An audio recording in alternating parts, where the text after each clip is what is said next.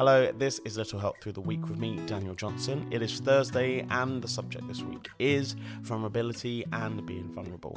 Okay, they're the same things, but you know, you know what I mean.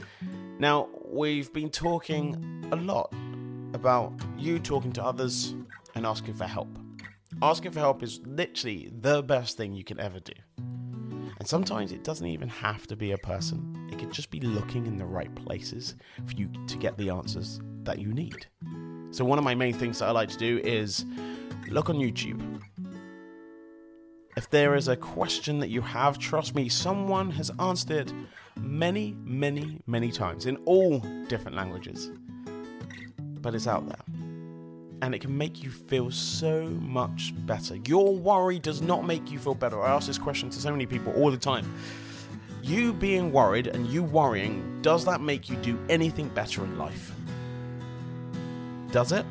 Because I guarantee it doesn't make you do anything better. Having kind of reservations and just kind of working out what you need to do, that's fair.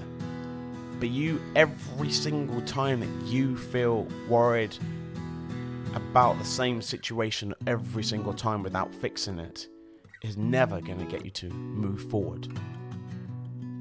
Now we're way over halfway through the week and I asked you on Tuesday to write down your number from 1 to 10 of how vulnerable you're feeling.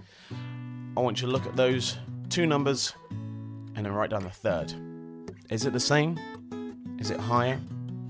Is it lower? Has it been a tough week, good week? Is this working? I hope it is. Anyway, you have a good day, and we'll be back for Friday.